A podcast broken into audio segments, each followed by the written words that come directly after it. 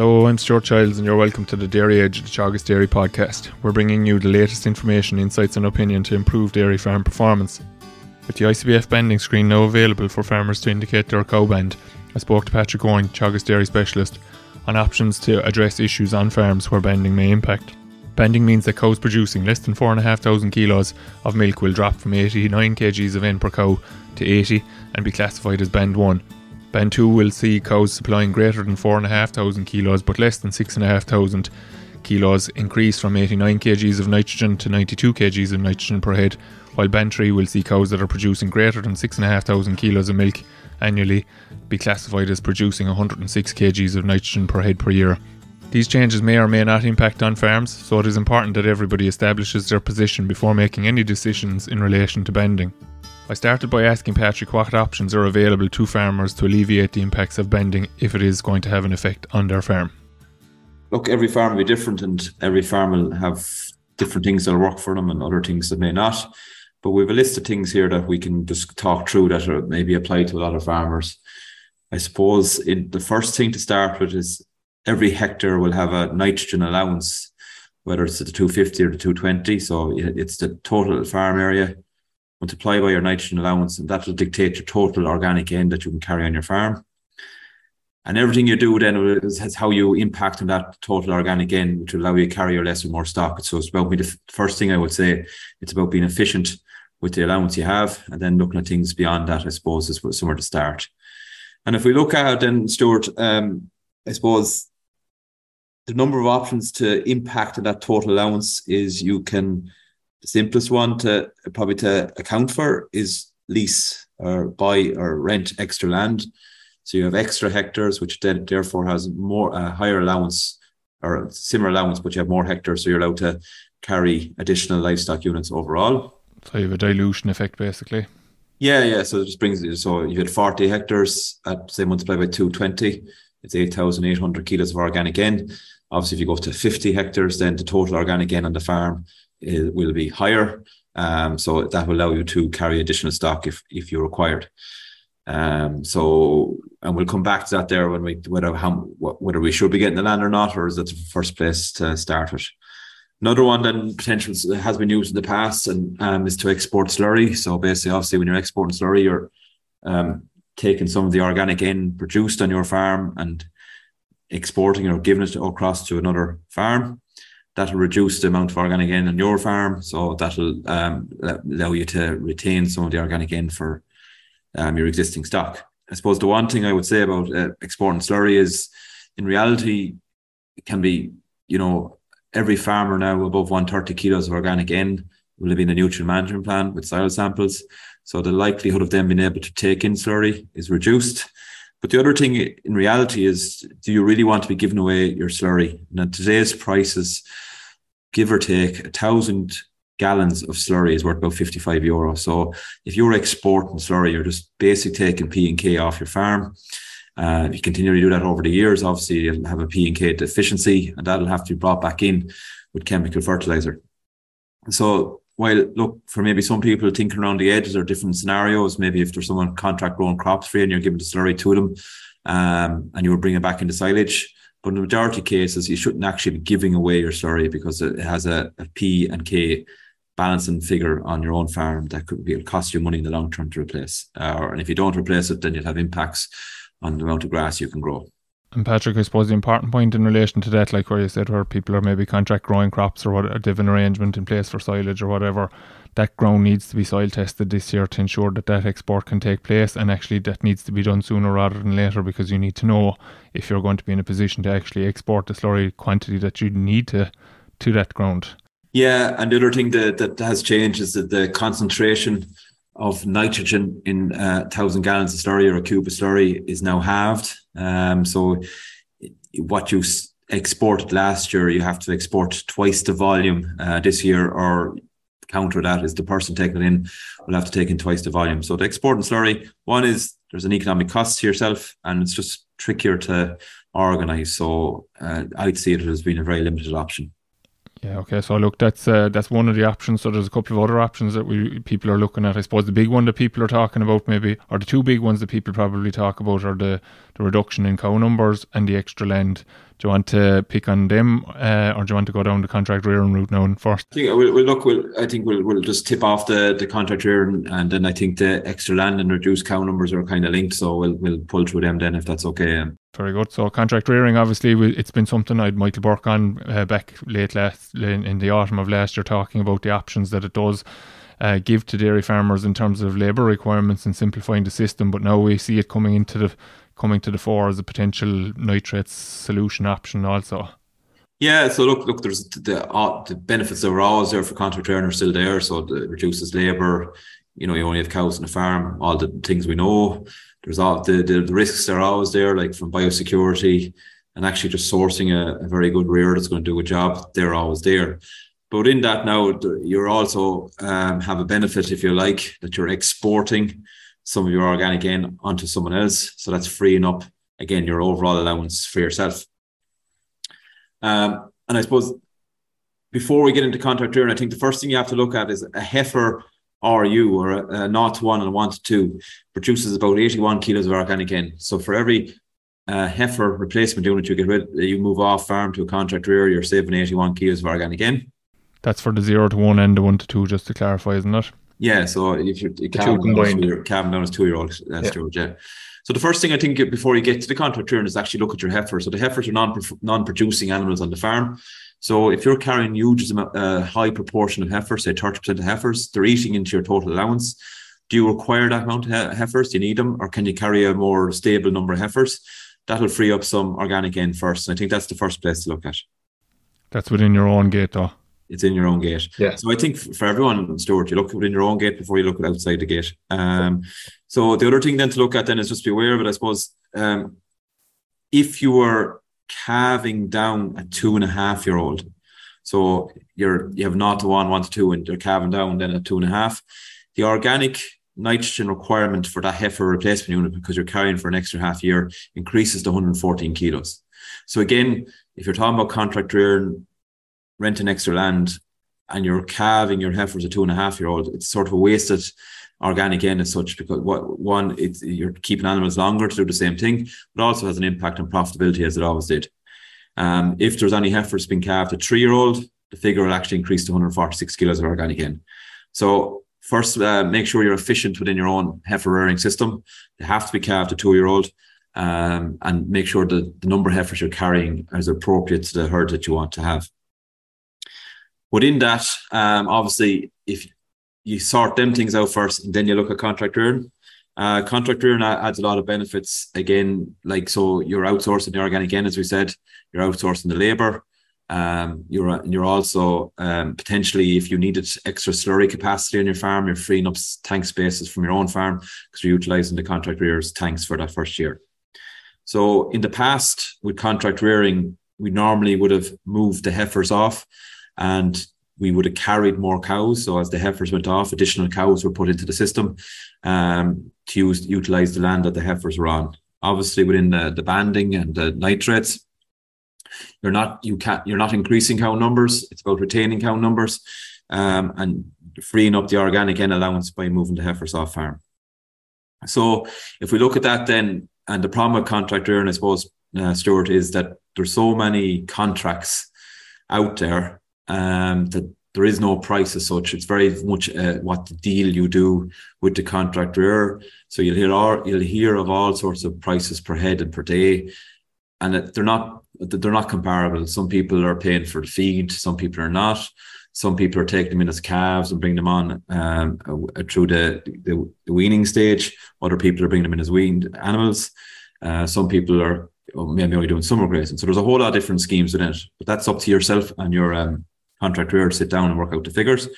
I think a dairy farmer needs to look at too. It's not what they can get away with, it is what they need to pay the contract rearer for the contract rearer to do a good job. So in reality, the, the, you're you're using the contract rear's land. So you're you're hiring the use of his time, his or her time, their land, and their facilities. So they have to put, get an economic return on all them things. And the classic statement of uh, pay peanuts, get monkeys applies. Yeah, that's probably a better way, quick way of saying it, uh, so if we look at then we go down and what we're keeping it simple, I suppose uh, the cash cost of rearing a heifer based off EPM data from 2022 is about 1100 euro a heifer. So that's the actual cash cost of rearing a heifer. Um, and if you, as you scroll back down through that, so for, for a dairy farmer to get from not uh, from a calf to a calf down heifer, it's about 1100 euro. Um, when you go to the contract rearing, you don't save all the costs of the 1100 euro, you save some of the costs. And the reason being, again, depends on the contract. But like in most far, in most examples, the heifer will land weaned to the contract rear. So the dairy farmer still incurs the cost of rearing the calf. And in most scenarios, the heifer returns to the dairy farmer for the second winter. So the dairy farmer then also has the cost of making silage for the second year. So where the savings are made then is through the first summer, the first winter, and the second summer in most scenarios that the dairy farmer will pay for the AI and the uh, in and the synchronization protocol, so they still incur that cost, and they'll also in some scenarios pay the veterinary charge. So in that, when you're looking back through the costs and depending on the contract rate, but if you're paying over 180 a day, um, and the heifers were off farm for about 520 days, so from over the two years, it'll roughly cost uh, a thousand euro um, to the contract rearer in that scenario. So that's paying over 180 a day for every day that the, the heifers are off farm and an average of 520 days. Okay. Or per 100 cows, it's 22,800. So you'll be paying the contract rearer about 22,000 plus or minus haulage, depending where they are.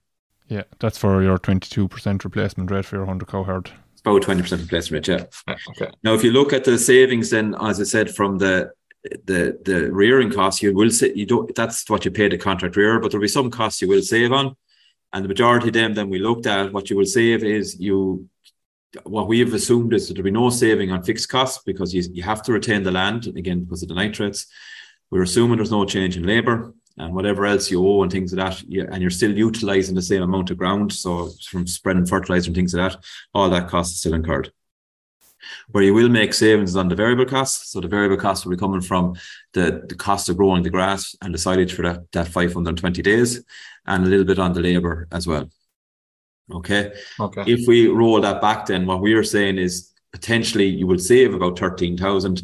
It's going to cost you over 20. So there's about that 7,000 of a differential extra cost of uh, running the uh, cash cost to go to the contract rear over you rearing them yourselves. Now that might or 70 euro cow if you want to put it that way uh, yeah. additional charge. Yeah. Now that might sound dear to me. It's not because for that you're you're renting someone else's use of someone else's farm, their labour and their facilities. So it's a lot cheaper than any uh, potential land lease you could purchase yourself. It also has significant impact from a labour point of view on your own farm. And it also de-stresses the, the facilities on your own farm as well, so that maybe you don't have to invest as well. So to me, of all the options out there, contract rearing is nearly one of the better ones. But I do think we have to pay the contract rearer, as you have already said about the, the peanuts and things. Yeah, moving on from that then. So Patrick will say, like as you said, you're basically saying there that there's seven thousand of a of a swing in it. And I'd say if you ask any farmer at this stage uh, of the year when they're in their in the height of calving and so forth, they would be willing to spend that money on extra labour uh, at this stage of the year, potentially over the February, March, April period, in order to try and make things a bit easier for themselves or to make to just get through the work. So it's actually really almost uh, inconsequential in the overall scheme of things. I think, yeah. Uh, look, well, we'd have when you it's, it's hard to put an economic value on the labor saving as such. Yeah, really, uh, let it be no cash equivalents, but gets people out, out the yard a bit earlier, whatever it is. That's worth something. Um, as I said, if you if you're in a deficit of slurry capacity and this saves you putting in slurry storage, there's a saving there. Um, if you are hoping to stock up and carry additional heifers, but now you're limited on your um, allowances from, through the nitrates, using you actually can use the contract rears allowances as such to allow you to carry up stock if you knew another farm was coming or another piece of land, whatever it is. And then there could be you ha- you should in theory have more time to focus on the cows that are left. Mm. So in theory, there could be scope to improve cow profitability and the balance of the cows. And if you weigh all that up, it'll be I'd say it'll be thing a lot in difference. Okay, so I suppose coming to the two most emotive issues, I suppose, in, that are on people's minds in relation to banding is the potential to have to reduce cow numbers or the, the cost associated with renting extra land. And we've all heard some of the eye watering figures that have been talked about in terms of the land rental that's been paid at the moment. Like people probably need to sit down and have a, a serious chat with themselves, maybe in some cases, before they actually go and take this land. Is that fair to say? Yeah, look, uh, and I, I, I, I think there's two things, Stuart. Uh, look, the, the, the banding and all that is it, it's in. Uh, it's going to be here forevermore. As such, um, this is a conversation you can have with yourself every year or your advisor. So what doesn't work this year doesn't mean it won't work next year. Um, farms change over time, profitability changes over time. So I think this, uh, I think there's a little bit of a we have to sort all this out this year. You know, maybe the land doesn't come available this year. Maybe it will come next year, and you rerun the figures and do it again. Similarly, too, I think there's also a focus. So for some farms, it'll be a combination of everything. So maybe they have to get some acres of land at a reasonable price. Maybe they're able to get the heifers off for summer grazing, and maybe they have to reduce a few cows. So look, it's it's, it's that's why there's no answer to any farm. It's a combination of all. But I can see why the land is the simplest. You know, it's very easy to do the maths on it. You go off and you rent, you pay for X amount of land. It can carry X amount of animals and it's very straightforward. But I think before we go down to, to me asking, I suppose the, the question I used to or still hate, I suppose, from a when a farmer rings you up, how much can I afford to pay for land? Um, or then how much can I afford to buy the land for? They're the two, I suppose. So it's that that that answer comes in how profitable you are already with what you have. So to me, you should never ask how much can I afford to pay for land. Is how much can I afford to pay to make money? Um, you know, so it's easy to give the money away, but you have to have something back there for yourself. So what we look at first, then when we come into this uh, type of thing, before we get to how many acres should we rent and how many, uh, how much we pay for the acre, is we'll have a look at how we're going on using our profit monitor or your accounts uh, with your advisor, how things are going on your own farm. And what we look at then is say, well, what if we are forced to reduce cows for a year? What what what is the impact? So first thing we look at is then we'd say as well, right? we'd just say we take a ten percent reduction, ten cows across a hundred. Um, what will what will the impact of that on my farm? So the, where we start is with on the variable costs. So if there's ten cows less on a hundred cow example, you will be down the variable costs of them cows. So obviously they're not there to AI you don't have to buy vaccines for them. You don't have to make silage for them. So you're going to save the variable cost of them cows. So that's and that's that's I think straightforward money, enough. Money in the bank as such. Yeah, yeah, but sure, it's um costs money to keep cows. Everyone tells us that. So if you don't have them, then it shouldn't cost as much. It's fairly simple. But the other thing we have to look at then in different scenarios is if you have 10 cows less on a farm, them cows were eating grass or silage in your system.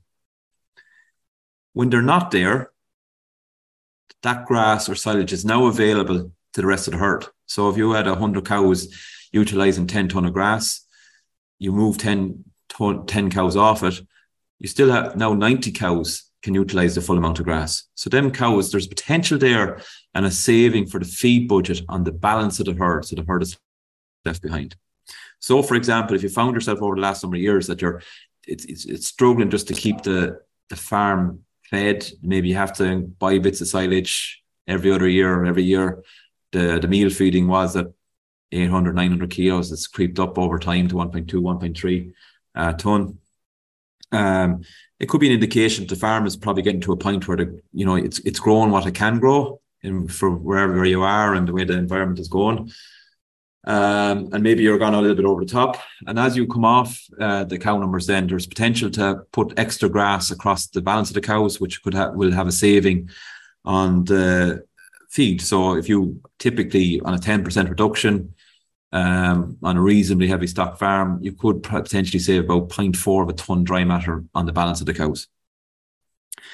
So basically, you could reduce your meal feed by half a ton um, if because that grass is now available.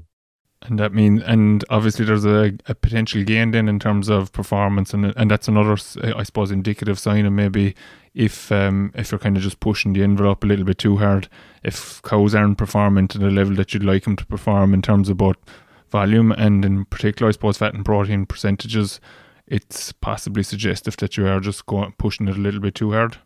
Yeah, I think what's ha- I don't I don't think anyone planned to be overstocked, Stuart. I Yeah, think what's yeah. happened over time is the, the the there was a planned phase of expansion as such. Um, you got there usually by year three in the business plan.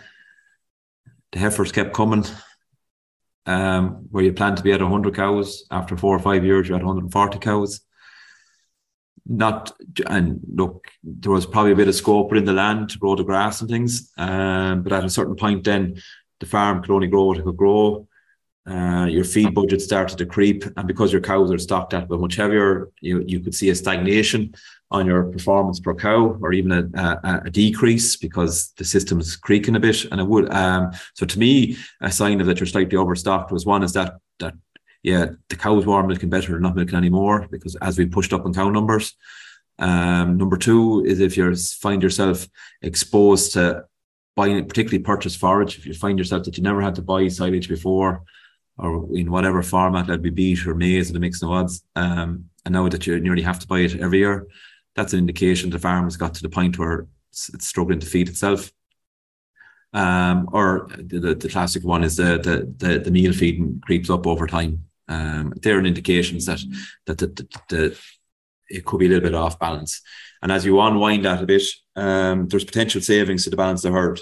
So if we look at from a variable cost, we're down to variable cost of the cows that are gone. Um, we're potential saving to the balance of the herd. So you add them together, and that's the saving on your variable costs, total variable costs.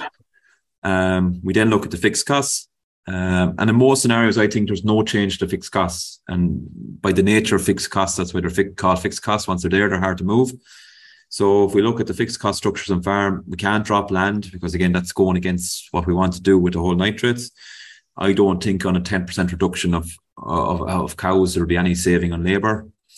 You could argue small bits around ESB and things like that, but I think we'd be fighting over nothing. So generally speaking, we assume there's no savings across the fixed costs. And all the savings are coming from the variable costs because there's a, a you're destocking a small bit. I suppose just to pick up, I suppose a lot of people are actually after, as you said, nobody's set out their stall to, to get themselves overstocked really, but just the national figures in terms of meal fed, notwithstanding the, the tricky summers that we've had over the last couple of years, probably since 18 in particular, but there is a, a, a real creep in terms of the quantity of meal being fed uh, at farm level, and um, it, that's probably an indication that a lot of people could do this exercise and and sh- shed a few cows that in effect, I suppose what you didn't mention there either, as well as the performance of the ten percent that you take out there, wouldn't isn't going to be the even the average of the herd really if you pick out the right cows. I think uh, what, we- what we've got is the cost saving. So obviously, if you're down 10 cows, you're down revenue. Yeah. Um, and what we look at there is then we say, I was right. Now, I, I, I ignore the the sale cost of the 10 cows because that's a one off event, if you know what I mean. Yeah. So it's not going to be long term on the thing. So look, in that year that you sell them, you may have an extra bit of cash, but we don't put into the figures because I think it do it disjustice to the whole thing. Um, so you're, yeah, you have 10 cows. So then you say, well, right, obviously if you're culling cows, you're not going to take the best ones out. So the, um, look, just looking at milk accordance and things like that, like if the herd is doing 500 kilos, you're looking at your lower performing cows, probably excluding maybe the first and second lactation animals because they're only given a chance to move into it. There could be a 90 kilo, 80, 90 kilo swing um, to the bottom performing ones. Look, obviously there, there's ones that'll pull themselves, the lame ones and cell count ones. But um, so if you're doing 500 kilos, the bottom 10%, excluding again the younger cows, could be doing say 420 kilos. Um, look, if you look at your own milk recording reports, there's plenty of reports there that will identify them cows for you. Um, so then what we look at is okay, we're down 10 cows by 420 kilos of milk solids. Um, and then you multiply that by the the budgeted milk price that you want to use. Like, and I suppose that that's we could that depends on how much how far you want to go yourself. Um, we normally use about 550 a kilo milk solids, somewhere around there. Some sort of we're bringing around a base of 40 something cent a litre. Um, and you do the maths on that, and what you'll find is, it, it, give or take, taking them scenarios, them bottom ten percent cows in a slightly overstocked system, you'll save as much as you as you made because you're taking out the worst cows. Be So- no worse off. They're no worse off, yeah, because they're because you're you've potentially gone a little bit too far. Now, if you do the figures, um, and you're not overstocked, uh, you're not importing a lot of feed, um, then the, the only real saving you're going to make is on the variable cost of the, the cows that are gone. And if them cows are better performing cows, yeah, then then obviously you're in a different type scenario. Uh, potentially, then you're you're looking at the thing like uh, I'm going to be down in money here, and I, I need to look at all my options, whether I go to contract rearing route or rent additional land, or whatever. But I think we have to look within our own farm gate um, to see how are we doing, I suppose, really, before we go mad uh, pay, paying big money for land.